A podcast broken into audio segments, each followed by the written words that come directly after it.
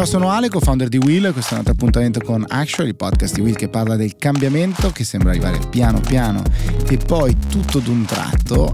Piano piano, eh, l'ottimo Riccardo Out, che è qui con me, ha provato a insabbiare la storia per cui alla fin fine il tuo idolo, Elon Musk, Twitter se l'hai dovuto comprare. Allora, quella che sto per fare non è un'operazione di depistaggio, eh, bensì, diciamo, vorrei condire questa storia con un'altra storia parallelo che sta accadendo.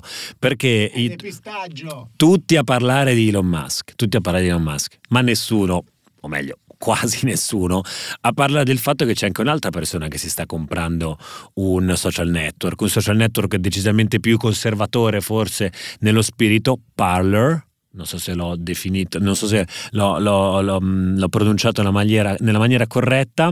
Anche in questo caso non è una tech company a comprare eh, questo social per eh, scalarne eh, le potenzialità in giro per il mondo, è invece il noto rapper Kanye West, oggi realtà noto, ehm, mettiamola così, si fa chiamare Ye, eh, che eh, si, è, si, è, si, pare abbia fatto un'offerta ehm, vincolante per l'acquisto, per l'acquisto di Parler. Quindi siamo con due social network che rischiano di essere acquistati da due soggetti abbastanza umorali entrambi. È chiaro che però si aprono naturalmente di nuovo il discorso che qua abbiamo affrontato a più riprese, ovvero eh, la, la titolarità di questi, di, questi, di questi, social network oggi porta con sé in qualche modo anche eh, una serie di, di oneri e di interessi di natura pubblica. Pensiamo alle uscite di Trump sull'Ucraina, in parallelo chi dice che Musk abbia avuto degli scambi addirittura, non so se telefonici o via mail, con il Cremlino. È chiaro che a questo punto poi poi il confine, la regolamentazione anche delle proprietà di questi media eh, diventerà centrale. Ai tempi eh, in cui mi occupavo di antitrust eh, sapevo che in molte giurisdizioni per quanto riguarda i media e il cambio di controllo nei gruppi media c'era sempre stata, veniva fatta una valutazione antitrust non eh, regolare ma in aggiunta veniva posto questo tema qua, l'interesse pubblico, per dire siamo sicuri che questo gruppo straniero che si vuole comprare, che ne so, la RAI può entrare, non potrebbe magari crearci dei problemi di natura pubblica. Ecco queste le domandine così piccole e, e, e diciamo eh, non facili da risolvere che si propongono di fronte a noi con il caso Kanye West e Elon Musk. Vabbè, dai, eh, operazione depistaggio riuscita, complimenti, sei il solito eh, mandarino di Stato che tira fuori la volta in cui lui si occupava di antitrust per ammazzare il discorso, parlavamo di ben altro mentre eh, volevo sapere se avevi tirato fuori eh, le tue gesta da avvocato uh, antitrustista, non so se si dica così. Sì, no, facciamo, facciamo, finta che si dica così. Quando sei andato invece a Venezia vestito eh, o in pigiama o in smoking relativamente, diciamo, sempre in opposto al dress code previsto dalla festa del cinema. Io Alessandro sai che non finirò mai di ringraziarti di avermi tirato fuori. Per carità gli voglio bene ai colleghi antitrustisti, però eh, da, da, quegli abiti da quelle cravatte per spedirmi poi con mia grande gioia ad esplorare luoghi come il Festival del Cinema di Venezia, eh, lo hai fatto tu ma in realtà lo abbiamo fatto in, in partnership con, eh, con Campare, abbiamo passato queste giornate a Venezia, eh, devo dire molto molto interessanti al netto delle brutte figure fatte con, con, con i pigiami, perché beh, abbiamo provato in realtà ad esplorare no? questa, questa linea di confine eh, che viene talvolta sbandierata, magari con troppa decisione, fra il mondo tradizionale, il cinema tradizionale, il mondo dell'intrattenimento, dell'entertainment tradizionale e quello invece eh, digitale. Ora, Campari è da sempre molto legata al mondo, al mondo del cinema, ci ha un po' utilizzati come testa d'ariete per capire se c'è davvero una polarizzazione fra questi mondi. Abbiamo organizzato una serie di talk e eventi in laguna proprio per stimolare questo, questo dialogo fra questi mondi. E proprio oggi. Continueremo in realtà in questo, in questo viaggio, lo facciamo con una big story d'eccezione direi, perché direi che sia il primo, forse, attore che viene, che viene a eh, trovarci qui su Actually per raccontare anche come dalla prospettiva delle star il mondo dell'intrattenimento eh, stia cambiando. Eh, vi sveleremo la sua identità subito dopo il gingolino.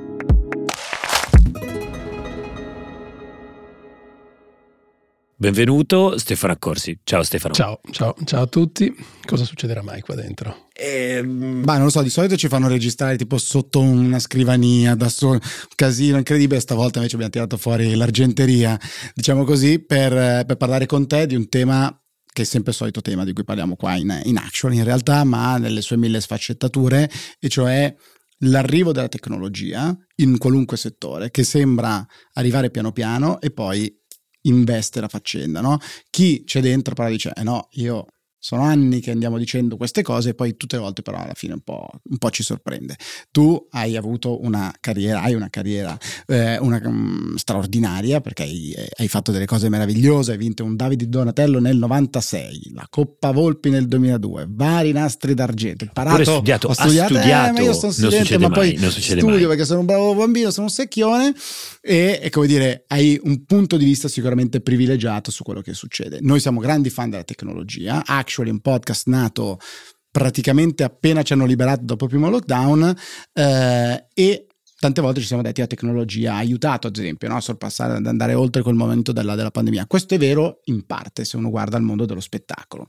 Può essere vero perché c'erano le streaming platform, il, il film poteva non andare al cinema, poteva andare da un'altra parte, che comunque già è una grande perdita, e dall'altra parte però c'era tutto un mondo, ad esempio, di chi ci lavora che era fermo a casa. Eh, tu ti sei battuto tanto, ad esempio, per, per quel tema lì, no? per il tema dei lavoratori, delle, delle maestranze, cioè raccontare, partiamo da qua. Sì, allora, guarda, eh, è stato in realtà una, un periodo a due velocità opposte per il mondo dello spettacolo, quello del, del, del, primo lockdown e comunque del Covid, i due anni. Chi si occupava solo di spettacolo dal vivo, tutte le maestranze, i teatri hanno sofferto veramente tantissimo, i concerti dal vivo, la musica, eccetera, lo sappiamo, insomma, tanta gente ha, ha cambiato mestiere.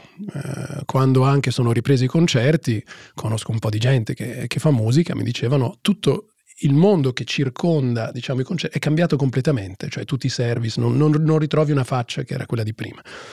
Anche nel teatro, i tecnici di teatro, a parte i teatri più virtuosi che sono riusciti magari con progetti speciali a mantenere le maestranze in attività, eh, molte persone hanno dovuto cambiare purtroppo mestiere, mm, purtroppo lo dico sia da un punto di vista umano ovviamente, ma anche da un punto di vista professionale, perché poi si tende sempre a sottovalutare le capacità professionali di chi si muove dietro a un palcoscenico, per esempio, di chi deve muovere eh, durante uno spettacolo un fondo, una luce, cioè, c'è una ci deve essere una sincronicità fra chi è sul palco, chi è dietro il palco, chi è al tavolo di regia che è, è veramente si crea solo se c'è una certa sensibilità e una grandissima professionalità. Quindi insomma quello è in buona parte da ricostruire.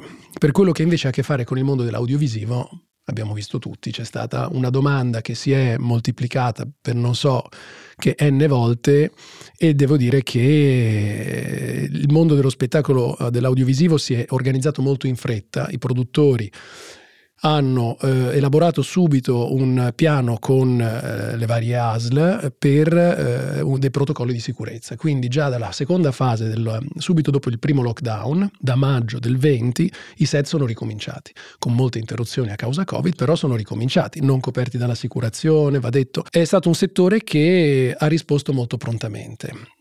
Oggi non si trova una troupe libera se non prenotandosela con grande anticipo, perché è vero che poi questo, eh, questo, sistema di piattaforme ha inglobato molta produzione. E poi ci sono stati degli aiuti che continuano ad esserci, tax credit, eccetera che sicuramente quando verranno tolti ci renderemo conto, insomma, che forse qualche film di troppo si è prodotto, magari investendo meno sulla scrittura, però diciamo che ha creato invece in quel, in quel settore nuove, nuove, figure professionali, le, le ha formate proprio. C'è chi dice che alcune grandi piattaforme di streaming, prima di assoldare un attore, vengono a vedere come sei messo a livello di followers. Allora, beh, eh, intanto, come vedi, non sono venuto solo, ho anche un live content creator che, col quale ultimamente collaboriamo. Quindi diciamo che non è cambiato il mio lavoro, si è aggiunta una parte sicuramente, diversa, abbastanza autonoma, devo dire. Prima delle piattaforme anche le televisioni guardavano il numero di follower, soprattutto di attori che magari non erano ancora noti, ma che quello contribuiva a dar loro già un'identità. È chiaro che per chi della mia generazione invece si è già costruito un'identità, quella cosa conta, nel senso che conta a prescindere dai follower che tu puoi avere perché hai creato un'affezione rispetto al pubblico. Quindi insomma, che poi è la cosa nonostante tutto, nonostante il numero di follower, è sempre la cosa più difficile da creare e da mantenere soprattutto. Ci vorrebbe Gianni Morandi qua, che ci dice un attimo come hai fatto a mantenere quella fan base e a moltiplicarla all'infinito. Chissà cosa ci risponderebbe però. Eh? Sarebbe interessante cosa ci risponderebbe. Beh, porca miseria. Contesto completamente diverso. Diver- però i social, per esempio, lui lo Oggi vediamo, ce li ha, cioè, certo, ce si è reinventato. Ce li ha da tanto, cioè si è reinventato tantissimo. No, ma io credo che Gianni Morandi, la sua grande forza, adesso piccola parentesi, sia proprio quella che nel momento in cui Mahmood vince il festival di Sanremo con soldi, lui fa il video, eh bravo Mahmood, cioè subito lui è, è connesso con quello che succede. Sì, siamo su Actually, stiamo parlando di Gianni Morandi, sì, è così, è così. Beh, perché più actually di Gianni Morandi. Però stiamo parlando Verissimo. di piattaforme e linguaggio di piattaforme, che è esattamente quello che Gianni Morandi in questo caso. Allora, sforza. comunque sì, tornando, i, i, le televisioni già guardavano il numero dei follower. Secondo me questa cosa del numero dei follower può funzionare, eh, però cioè, può funzionare, è chiaro, se tu hai un numero elevato di follower, può funzionare a livello sicuramente di visibilità. Poi noi facciamo un mistero abbastanza misterioso, cioè un film resta sempre un film che è un oggetto che nessuno sa prevedere se funzionerà o meno, altrimenti gli americani farebbero solo film di successo. In realtà non dimentichiamoci mai che quello che noi vediamo del cinema americano, che per carità è fatto con molti più mezzi, con molti più soldi, con molta più scientificità, però è sempre un 15-20% della produzione loro nazionale, come è un 15% del cinema francese, quando uno dice che bello il cinema francese il 15%, il 15% di quello americano, il 15% di quello spagnolo e se uno guarda al nostro 15% che va in giro per il mondo, siamo sempre ai festival, abbiamo vinto ultimamente degli Oscar, cioè anche noi abbiamo un'identità forte a livello internazionale. Però anche gli altri fanno robaccia, questo volevi dire. Questo volevo dire. No, nel senso che bisogna stare attenti alle generalizzazioni, no? Certo. Cioè, avendo vissuto in Francia tanto tempo, anche lì c'erano tantissimi film, per quanto abbiano delle normative molto più protezioniste rispetto al loro cinema, poi magari ne parleremo anche di questo rispetto alle piattaforme, ma non solo. E, ehm, tanti film, quando li andavi a vedere, dicevi, vabbè, magari sei mesi in più di scrittura avrebbero solo che giovato a questo progetto. Comunque, non ha cambiato fondamentalmente il mio lavoro. Sicuramente mi permette permette di fare un, un, tipo di lavoro diverso, sia in fase promozionale di quello che sto girando, che per quanto riguarda altri progetti. Per esempio si parlava di Campari, a Venezia abbiamo collaborato su alcune cose e i social sono chiaramente la piattaforma di riferimento, le piattaforme di riferimento dove, dove, usare questi contenuti, insomma. Però credo che, ripeto, è un mestiere molto misterioso. La serialità già rende il pubblico più indulgente, mediamente, no? Magari quell'attore all'inizio non ti piace, ma ti affezioni al personaggio e se passi la prima puntata alla seconda tu entri e tendenzialmente una serie te la finisci, a meno che proprio non... Il cinema è molto diverso, è un'alchimia molto più strana. Eh, sia che tu lo veda in sala, meglio, sia che tu lo veda in piattaforma. Cioè devi veramente entrare in, in, quella micro storia che però alle volte diventa una, una macro storia, no?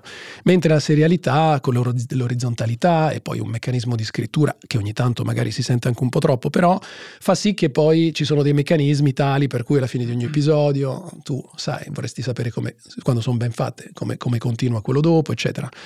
Ehm, però ecco, secondo me non incide veramente su diciamo, il core business del mio mestiere. Sai cosa facciamo? Ci riagganciamo a Gianni Morandi e eh, il tema ecco, di prima, no? Il gancio che stavamo aspettando. Al tema del linguaggio, cioè eh, perché uno può avere tanti follower, però aggregati su che cosa? Su una promessa, su un linguaggio, su vieni sulla mia pagina e ti faccio ridere, ti do delle informazioni o boh, stiamo qua e gigioneggiamo insieme in maniera autentica. Allora quel linguaggio io aggrego delle persone. Dire che poi da lì lo trasmetto, lo trasporto tutto quel seguito altrove vuol dire che riesco a spostare quel linguaggio oppure che riesco a reinterpretare un nuovo linguaggio. Credo che la sfida sia eh, capire come nuovi, non necessariamente anche solo giovani, ma diciamo principalmente i giovani che possono magari arrivare dai social, spostare, cambiare un, un, certo tipo di linguaggio dai social e arrivare a quello più tradizionale come output che può essere il cinema. Secondo me questa è la sfida più interessante, no? eh, al netto del seguito che credo come dire, che sia un supporto di marketing se, se vuoi alla buona riuscita in termini boh, di, economici di seguito di un film, però invece capire sei un personaggio, hai qualcosa da raccontare, hai un linguaggio e i social possono essere forse la cantera oppure no? Tu cosa ne pensi? Io penso che alla fine i social siano un linguaggio a sé stante, fondamentalmente. Cioè già finito, puoi avere milioni di follower e magari il tuo film fa zero in sala, così come ha poco seguito, perché, ripeto, sono mestieri diversi. Già se sei un attore comico è diverso, ci sono comici che fanno, però fanno esattamente delle pillole del loro business eh, che poi portano anche in scena. Ma prendiamo la musica, ci sono dei cantanti, ma io sono stato a vedere mh, mm, Lorenzo Giovanotti qui a, all'ultimo concerto in chiusura Beach Party, ma Luciano Ligabue, cioè fanno i numeri importantissimi. Se, cioè, e hanno un numero di follower invece che non è proporzionato a quello che loro fanno dal vivo, che voglio dire, prendi, vai, ti compri il biglietto, cioè spendendo, so, decidi che stai lì tutto il giorno. Quindi secondo me sono proprio linguaggi diversi. Uh, oppure sei, allora sì, devi essere, non so, un cantante, una cantante in grande tendenza. Prendiamo i Maneskin, è chiaro che lì c'è un'esplosione social, ma perché è come la borsa, non so, è come la se- misura la sexitudine delle cose di quel momento storico. Sexitudine. Eh? Questa non me l'hai fatta come domanda. Stefano Accorsi dice sexitudine. Lo no, mandiamo in loop su YouTube. Per... Meme, Potrei anche dire che non l'ho detto. Però è, è, come dire, è, molto vero, la cosa che a me affascina è vedere, dare tempo, non so come dire, no? anche alle piattaforme e ai linguaggi sulle piattaforme di affermarsi. È vero, che, è molto vero quello che tu dici, ci sono il comico iperaffermato, cioè il, il cantante che mette la pillola là sopra e anche però uno spazio che disintermedia. Io ho la sindrome perché vengo da un paesino vicino alla Malpensa. Il digitale a me cosa ha fatto? Ha cancellato le distanze. Quindi ovunque tu sia, hai una webcam, hai una connessione internet, puoi dire al mondo so cantare, so recitare, so raccontare barzellette, quello che è, no? Diciamo. Quindi quella roba lì non te la dà nessuno, prima dovevi avere il mezzo, la possibilità, il coraggio, forse se vuoi, di prendere un treno e andare a fare il provino a Roma, adesso non so, dico, dico una cosa sì, sì, sì. Eh, a caso, quindi ci vedo una straordinaria opportunità. Hai ragione, è un potenziale enorme, enorme. Beh, era Justin Timberlake, no? che ha chiamato questo ragazzo a cantare sul, sul palco perché eseguiva sue, queste sue canzoni eh, e se le ha portato sul palco. E poi voglio dire, adesso, cioè, quello è stato un trampolino di lancio per il business del cantante di uno che sapeva cantare benissimo e che si è fatto notare grazie ai social, ma com- storie come queste ce ne sono veramente tante, per fortuna, mentre prima era... cioè ti toglie sicuramente una serie di filtri, una serie di filtri che possono essere più o meno onesti anche. Certo, nel bene e nel male, no? Certo. Cioè, no, no, ma io guarda, sono... Torniamo a quel 15%, un certo, cioè ci sarà un 15% di influencer che sanno fare qualcosa, diciamo così, e tanti altri, o che riescono non a Non ho mai detto, è il contrario, no, vorrei che fosse chiaro, no? Nel senso, io credo che, cioè, se uno ha tanti follower è perché qualcosa lo sa fare e lo sa fare benissimo, perché altrimenti altrimenti avrebbero tutti tanti follower. È come dire eh, il film riuscito, il film non riuscito. Cioè, sono cose che devi saper fare. Non, non, so, spero che non sia uscito il mio discorso. No, assolutamente no. Okay. Assolutamente, assolutamente. No, no, eh, lo devi saper fare, lo devi saper fare bene. Eh, però, ripeto, spesso è un linguaggio a sé stante. Cioè, abbiamo visto anche l'appello di una grande influencer eh, al voto, non ha non, non, non, credo che incida in modo significativo. Altre cose magari sì, non tutto. Ecco, è, è strano, un, è un territorio comunque delimitato. La musica, secondo me, sono quelle eccezioni per cui, oppure anche eh, la recitazione, uno ti fa un pezzo comico, quello che è, o anche non comico, che diventa virale, eh, quella roba lì diventa altro, sicuramente. Quando parlavi dell'unicità del mondo del cinema, questa cosa è il festival, un'altra, guardavo le star il, la magia, secondo me, è meravigliosa, una cosa che solo il cinema, eh, molto più del, de, de, de, dei social influencer e quant'altro, è in grado, è in grado di fare. No? Ne abbiamo parlato anche con lo staff del festival che ci diceva: quest'anno è, siamo ritornati alle origini perché ci sono di nuovo le code di ragazzi ragazzi che gridano dietro. Cioè, la poesia di questo mondo è perché ci sono anche queste ragazze e ragazzi che gridano di fronte alla grande star. Volevo chiederti, eh, secondo te che ruolo hanno oggi i festival che a un certo punto sembravano andare completamente giù, ora invece stanno eh, risalendo tantissimo e poi anche un po' come li vivete voi eh, lì da, da, da, quel lato lì del, del tappeto rosso. Beh, allora guarda, è molto diverso quando, cioè, chiaramente quando è un film in concorso c'è una grande tensione anche, perché comunque volente o nolente quella è una competizione. E quindi senti l'ansia, senti, ti chiedi se piacerà al pubblico, eh, anche se il pubblico applaudirà, dirà ma sarà vero, non sarà vero, cioè, quindi finché non hai, mm, insomma è, molto, è, una, è, un, è un misto di emozioni abbastanza intenso. Quest'anno eh, era più rilassante, diciamo la cosa, perché insomma sono venuto senza un film in concorso, quindi è stata la parte più, tra virgolette, ludica del festival. E quindi è vero che siccome l'ultima volta che sono andato era un anno fa o due anni fa, quando ancora era tutto blindato, tornare quest'anno e vedere il festival così popolato è una bella emozione.